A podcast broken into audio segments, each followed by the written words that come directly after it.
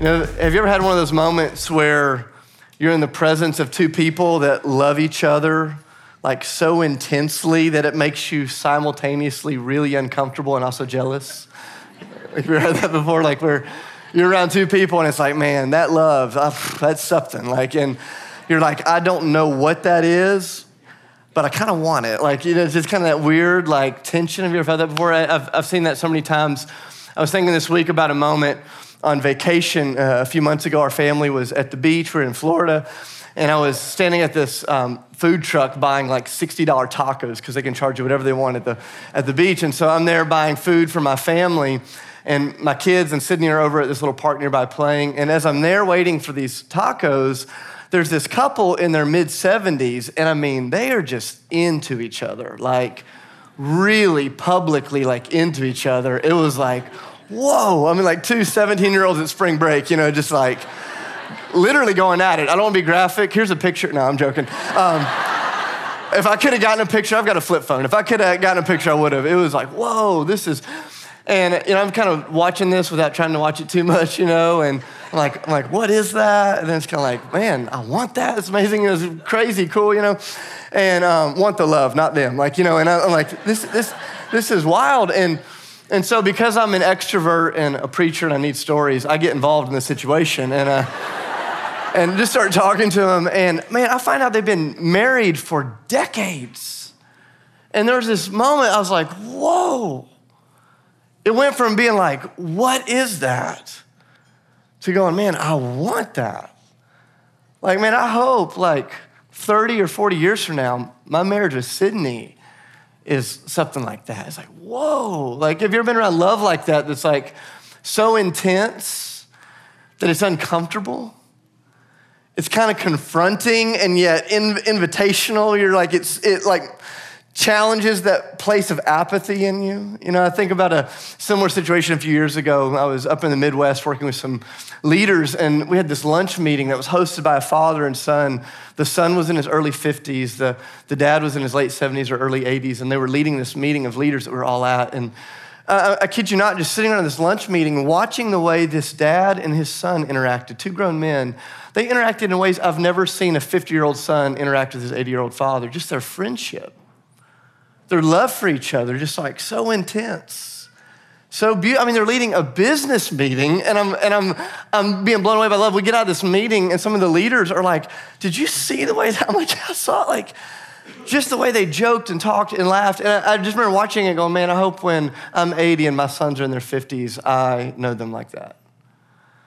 And it was it was a level of love that was just like so intense that it was both uncomfortable and attractional challenging and invitational, offensive and yet desirable. and it's just, it's this great reality of love. I go, have you ever seen that, not just in a human relationship, but have you seen that in the context of the kingdom of God where somebody, in a, the most genuine way possible, they're so intense with their love for Jesus that it challenges every place of religious apathy within you. Think about years ago, think about being a college minister. I worked on a campus. And every now and then students would come in and they'd have a love for God that was like really bold and really intense. But I remember this one student in particular, he's a freshman when I met him. And I remember his, his love for God was so kind of out there and intense. I was supposed to be the pastor, and I'm like, bro, you gotta like tone it down a bit. Like, this is crazy. Like, you're never gonna get friends like this, you know? And um, but I, I remember just like being around his genuine love for God, it like stirred something in me. And it, and it convicted me, and I thought, man, like there's places in me that are just so asleep. So asleep, just being in the presence of love like that. Think about teaching in India a few years ago at this conference, and thousands of people had come from all over Southeast Asia, not uh, to hear me teach. They were there for this conference. I was just there as a participant as well. And I was there at this conference, and most of them had traveled a long way and they didn't have a place to stay and they didn't have money for food or hotel. And for three days, I see thousands of people sleeping out on the field around this conference. And I thought, man, that's so different than the conferences I go to in America. You know, where you go in these Christian conferences and they entertain you to death and they give you a, a ton of swag. And we've turned the sermon from a sermon into a nine minute TED talk because our attention span is so small. And, and yet we still can't seem to entertain people into the conference that they showed up to.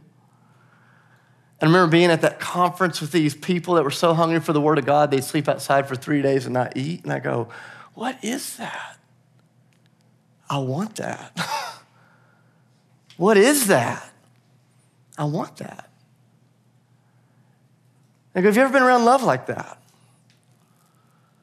And the thing about these, these, these, moments, I want to be really clear this season of prayer and fasting, the goal of this is not to, to get you to do a morning devotional. It's not to get you praying half heartedly for eight people that you kind of know.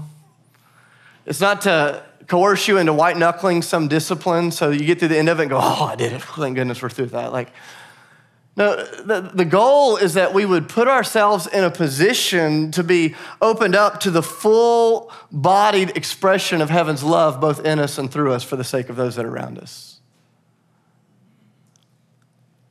Guys, it's crazy in America how many self professing Christians are just marginally interested in Jesus. That's true of a lot of us.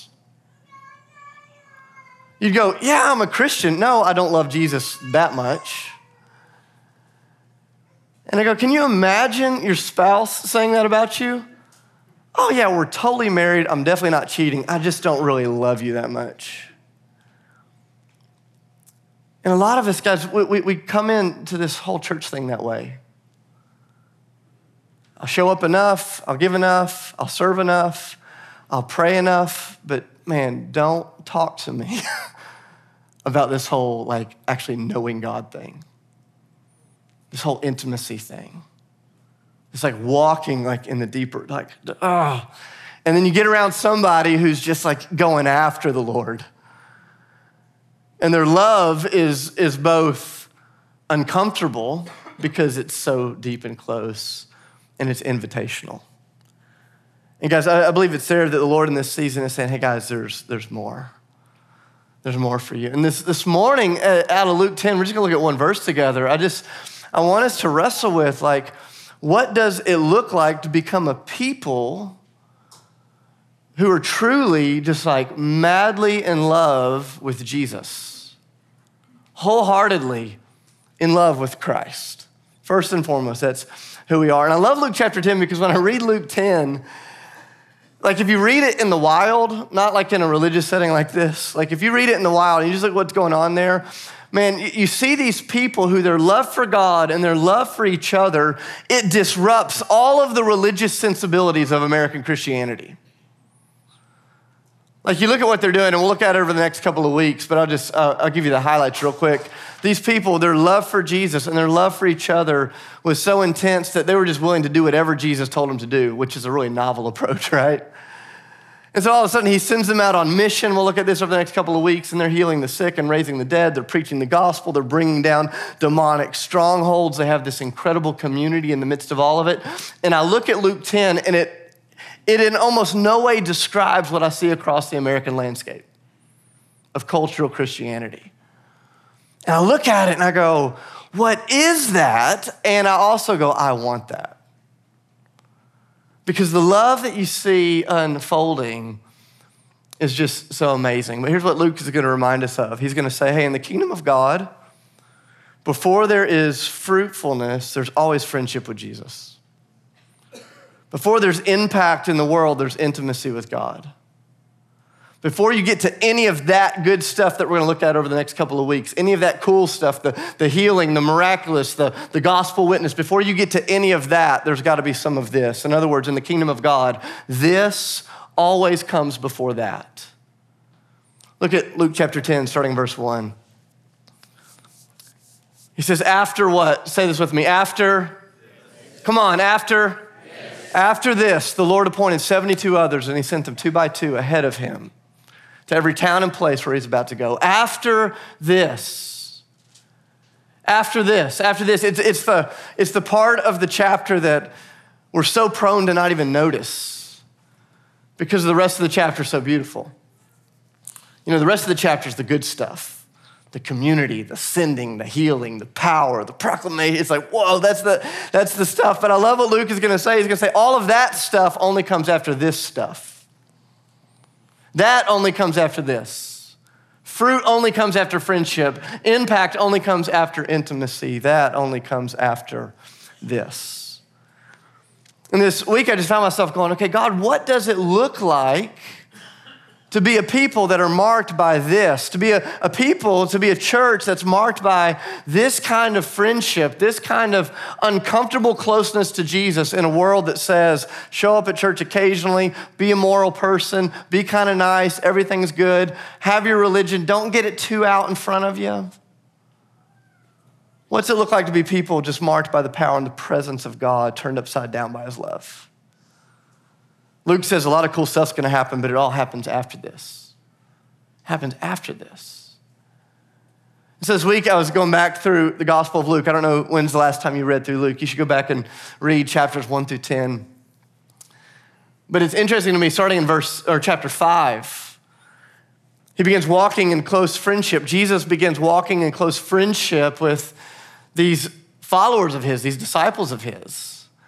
And uh, if you don't hear me say anything else this morning, I, I want you to hear me say this. The only reason we can even talk about having a friendship with Jesus is because of the grace of Jesus. Shake your head if you understand that. Like, you don't earn friendship, you don't purchase friendship. Like, you don't have friendship because you're so awesome and God saw you on the playground. He's like, I want you on my kickball team. That's not the way that it works. Like, friendship is an unmerited gift of God God came, lived a sinless life. He died a sinner's death, rose in victory so that sinners could become friends with God. Whoa.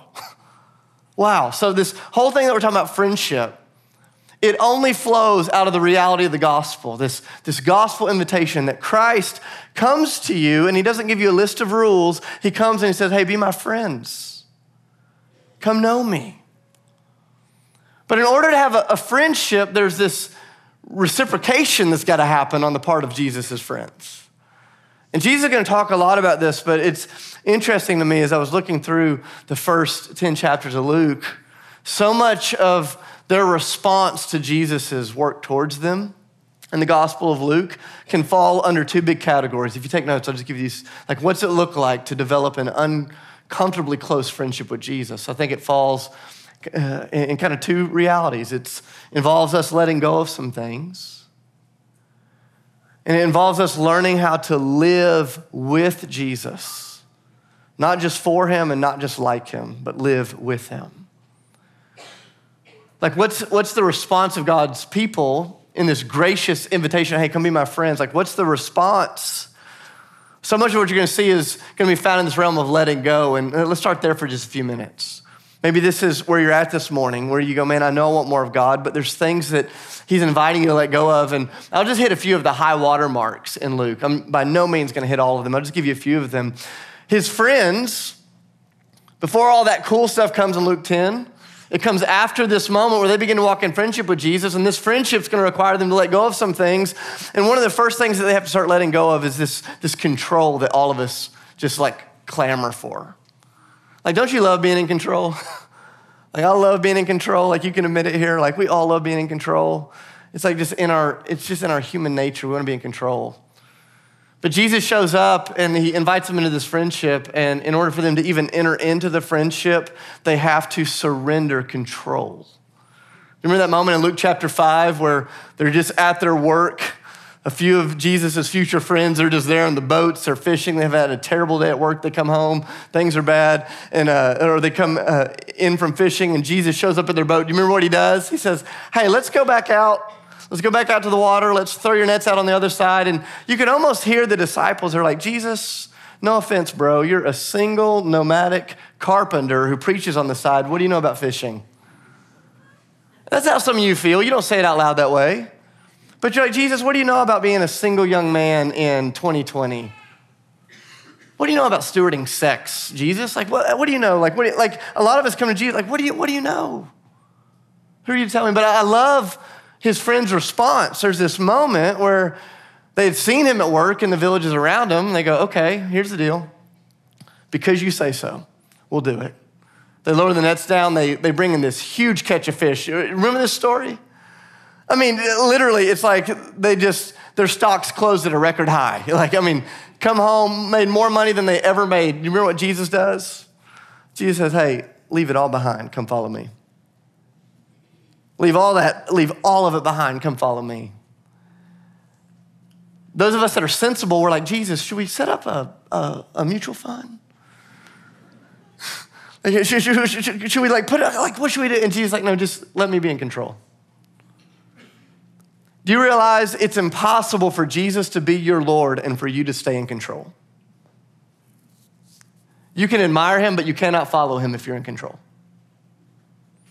Jesus says, I want you to be my friend, but here's the deal you have to let go of this tendency to control. While we're all uncomfortable, I keep going, okay? Um, there's other ones. The disciples keep going. He says, Hey, you're gonna have to let go of your religious sensibilities. You've been taught your whole life that God's a formula, and if you do these external things, He'll respond this way. And over and over and over in the Gospel of Luke, Jesus is gonna challenge that. He's gonna challenge that. He's gonna say those actions aren't bad, but those things don't save you. He challenges their desire for control. He challenges their desire to be religious and to turn his movement into some sort of religion. Jesus challenges their desire to manage the outcomes. He says, You got to let go of your desire to manage the outcomes. I mean, this is what some of us are battling this month, even as we're praying and fasting for eight people. We're like, It's day 15. When are they coming to the Lord? When's this going to work? I think, I think about a friend of mine who, um, uh, I saw him in one of the prayer rooms this week. He said, Man, I've been praying for my neighbors. Uh, I have this one neighbor I've never met. Been praying for that neighbor like crazy.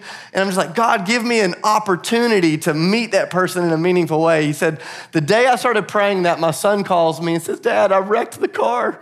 He said, Where'd you wreck the car? He said, Into our neighbor's mailbox. He said, which neighbor? He's like, I don't know her name. It's the one we don't know. And, and you know, my friend lives in Brentwood, so it's like one of those expensive brick mailboxes. He's like, dang it. And uh, so he's like, this is his chance. And he, he goes over and he meets the neighbor and has a, an amazing encounter and walks away from the, the door and realizes, hey, I didn't actually, I didn't actually share what I needed to share. And so he said, so he went back over and knocked on the door and said, hey, this sounds crazy. I've been praying for you. And I've been asking that God would give us a meaningful way to connect with our neighbors. Would you be willing to come over and eat dinner at our house? And she said, yes. And then he, so he and I start talking, and he's like, he's like, but where, where's it gonna go? What's gonna happen of it? I'm like, I don't know. It's the kingdom, that's what Jesus talks about to his friends. He says, it's like seed that we're throwing. Some of it's gonna take, some of it won't, right? He says, but if you wanna be my friends, you've gotta let go of control. You've, you've gotta let go of your religiosity. You've got to let go of your desire to manage the outcome. You've gotta let go of your reputation. Do you realize that you can be really close to Jesus and he may absolutely ruin your reputation? Do you know that?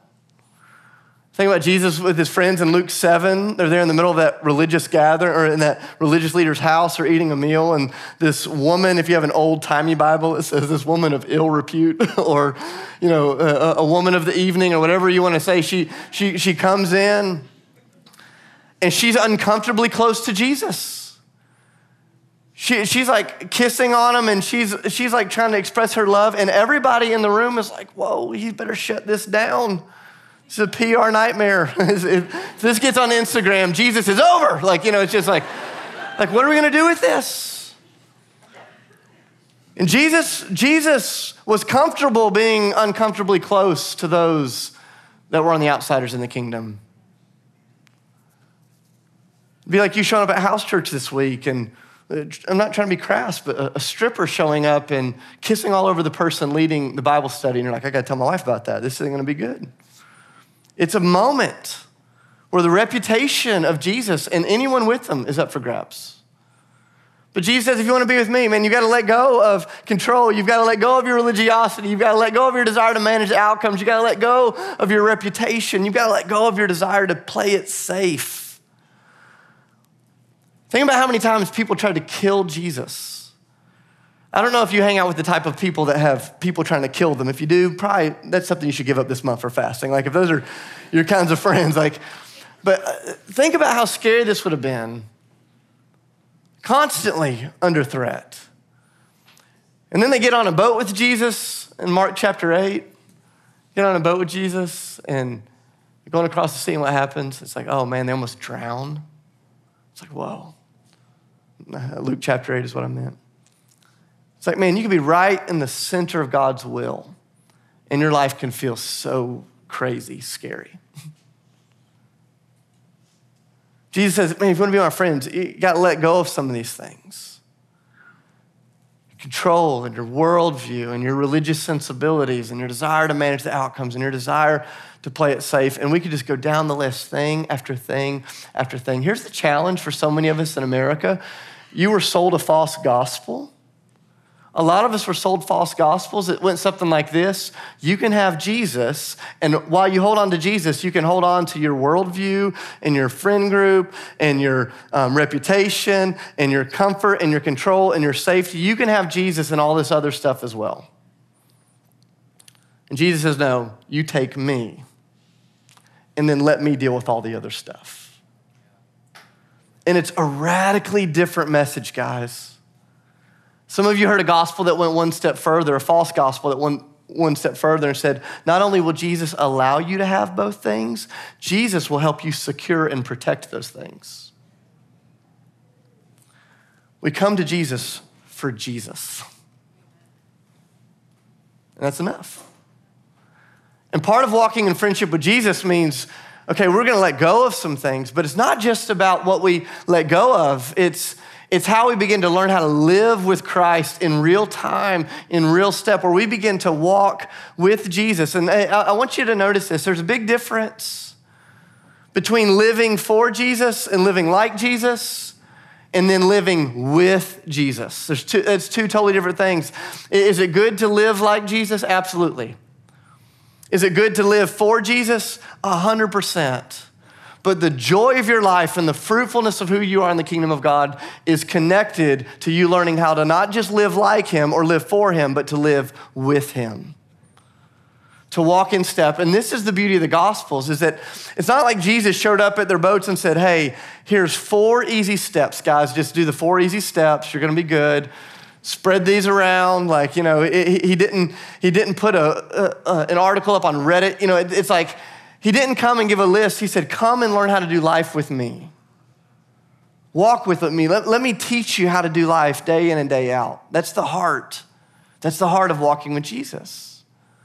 And so these disciples, they're waking up day after day and they're going, okay, where he goes, I go. What he does, I do. What he says, I say and believe and follow and live. And it, it was this, it was this longing to go, man, I want to, to live with you as I'm learning to live like you and for you. It's a radically different approach.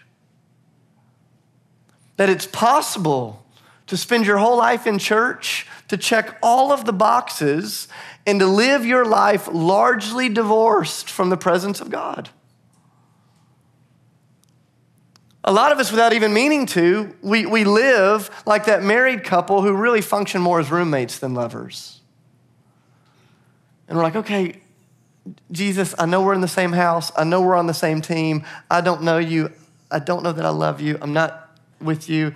And a lot of us, if we would just slow down long enough and really assess the context of our hearts, we'd go, God, that's where, that's maybe where we're at. And I go, I don't know about you, but man, I don't want that. I don't want that. I, I, I want the kind of love, the kind of friendship with God that is maybe at times uncomfortable for me and the people around me, but beautiful because of who God is and what He's doing. I want all of that stuff that we're going to look at over the next couple of weeks in Luke chapter 10, but if I'm really honest, more than that, man, I want this. And Luke is going to say, hey, before there's fruitfulness, there's friendship. Before there is intimate, uh, impact, there's intimacy. Before you get any of that, there's got to be this. And if we charge into the kingdom trying to do things for our neighbors and trying to do things for God and trying to do things for, for other people without being rooted in a real, genuine, life giving, grace filled, truth saturated, spirit endowed friendship with Jesus, if you go after that stuff without this, I'm just telling you, it leaves you high and dry and longing for more. like a runner sprinting through the desert. You go, man, when, when am I going to get relief? And Jesus says, I've come to offer you more. See, the, the danger of a sermon like this, I've been thinking about over the last couple of days, is if we hear this, if we hear Luke 10 through religious ears, we'll just turn it into another religious thing. It's like, oh man, that's one more thing. I was reading the daily devotional. Dave, why'd you have to go mess it up? Like I was doing the Devo, I was fasting. Now you're saying I've got to have an uncomfortable friendship with Jesus. And what was that story about that couple at the beach? I don't get it. Like, you know, you're sitting here and you're going, just tell me what I'm supposed to do. just tell me what, like if, if we hear it through that. But but guys, here's the deal that the disciples, these friends of Jesus, when they saw Jesus for who he is and what he could do, they went, man, we don't want to go after anybody else. Because they didn't encounter an idea or a philosophy or a checklist, they encountered a living, breathing being who was better than anyone or anything they'd ever seen. And when they saw Jesus, they said, Man, we'll let go of control, we'll let go of worldview, we'll let go of old habits, we'll let go of anything that's keeping us, and we will learn how to live with you because you're worth it. You know, it's how I felt when I met my wife, Sydney, years ago. I was a freshman in college. She was a junior. She's a cougar. And, uh, and when I met her, uh, she was in a serious relationship with a guy who was superior to me in every way, in all honesty. And uh, yeah, I'm just like, Lord, destroy that relationship. Give her to me. I don't know that I prayed it, but Lord worked things out for the good of those that love Him and walk according to His purpose. And so, you know, they broke up, and I was there for the rebound. And, um, and listen, I knew I was the rebound. Sydney knew I was the rebound. My in laws now knew I was the rebound. Everybody knew I was the rebound. Like, but I'm like, I'm gonna hold on. I'm gonna hold on. Like, and she's just amazing. And you know, it's crazy. Like, you know, when when you see somebody in their goodness, it's like, you know what? It, it, it would have been foolish for me to go, what are all the other options? It's like, no, it's like, I met her and I went, that's my option. It's singleness or her. It's like, it's, you know, it's like, that's my option. And, you know, I, I'm convinced, guys, when we move beyond casual cultural religion and you see Christ, there's no more of this. Can I have him and all this other stuff? It's, I just want more of him. I just want more of him. I want more of him. I want more of him. And some of you are here this morning and you're going, I don't want more of him. And maybe your prayer is, I want to want more of him. I want to want. Guys, that's a noble prayer. That's a noble prayer to say, God, we, we want to know you this way. This isn't just Luke saying this. You see this all through the scriptures. Moses, man, one of the most impactful people in human history. After the age of 80, liberated millions of people from slavery, wrote the first five books of the Bible. I mean, it's an amazing resume. But before any of that impact, he was a man marked by intimacy with God. I love that story in Exodus 33 where God is getting ready to, to send the people on their way. They've just been rebellious and disobedient, like some of the people around you in your own life. And, and God, God looks down and he says, Hey, here's the deal. He says, I'm going to provide for them and take care of them, but I can't walk in intimacy with that sort of rebellion. And he looks at Moses and he says, But I'll keep being your friend. And I, I, love this moment, Exodus 33, where Moses says, God, I don't just need you to be my friend, will you be their friend as well? And God says, Because of my friendship with you, I will bless them.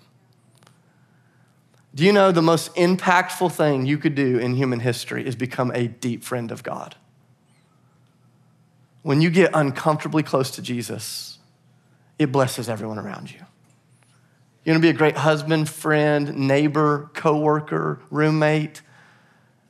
Don't fix your eyes on that. Fix your eyes on Christ and watch what God does. Because intimacy precedes impact. Friendship precedes fruit. This always comes before that. So, what you see in Acts chapter 2, we always talk about this that moment.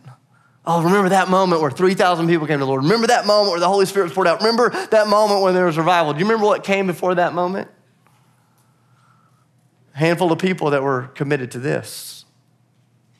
They got in a room and they just started praying and seeking the Lord.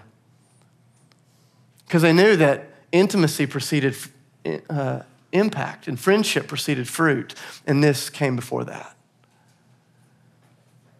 I go, guys, the, the greatest mark we can leave on the world around us, greatest mark we can leave in this city is to become the kinds of people who are deeply, legitimately, humbly in love with Jesus. And I just want to ask you, just uh, in the most gentle way I know how to ask, if there is anything or anyone you love more than Jesus, it is time to lay that at the cross. If there's anything or anyone that you love more than Jesus, set it at the cross. Hand it over to the Lord in prayer here in a few minutes. God, you know I love this more than you. will you help me to love these things in appropriate levels in relation to who you are? Guys, there are some of you who are loving things that you don't need to be loving. And maybe this is a season where the Lord's saying, Hey, would you let go of those things and trust me to be the satisfaction of your soul? You know, for some of you, it's what do you need to let go of? For some of you, it's not about what you need to let go of. It's just, Jesus, would you help me live with you day in and day out? Help me to hear your voice. Help me to know your heart. Help me to include you in my decisions. Help me to pay attention to where you're going to go. And I go, what would happen if we'd become friends like this? I'll end with two quick stories, and we'll have some time of prayer. It's amazing to me what is beginning to stir all across our city and our state when people put Jesus first, it begins to, to flow out of them. I think about a group of guys who were in their early 20s and they were just praying, they were just praying, God, would you use us to help our generation come to the Lord? And so they found out about a group of uh, young high school guys out in Williamson County that were throwing these huge raves. They'd rent out these warehouses and throw these raves and make a ton of money. And just crazy stuff has been going on at these raves. And so, two of my friends have been praying and fasting with us. It started last year during our fast. They said, God, would you give us an opportunity to, to make a difference in that community? And so just drawing close to God in this season of prayer and fasting. They come out of that season of prayer and fasting and they have this idea. So they reach out to these two high school kids that were organizing these raves and they said, Hey, what if we could double the attendance at your raves and get you a free warehouse to have the raves in them? What if we could do both of those things? Would you let us be a part of throwing these raves? And all of a sudden the guys are like, Whoa, why are these two guys in their 20s trying to do all this stuff for free. What's in it? And they said, here's the deal.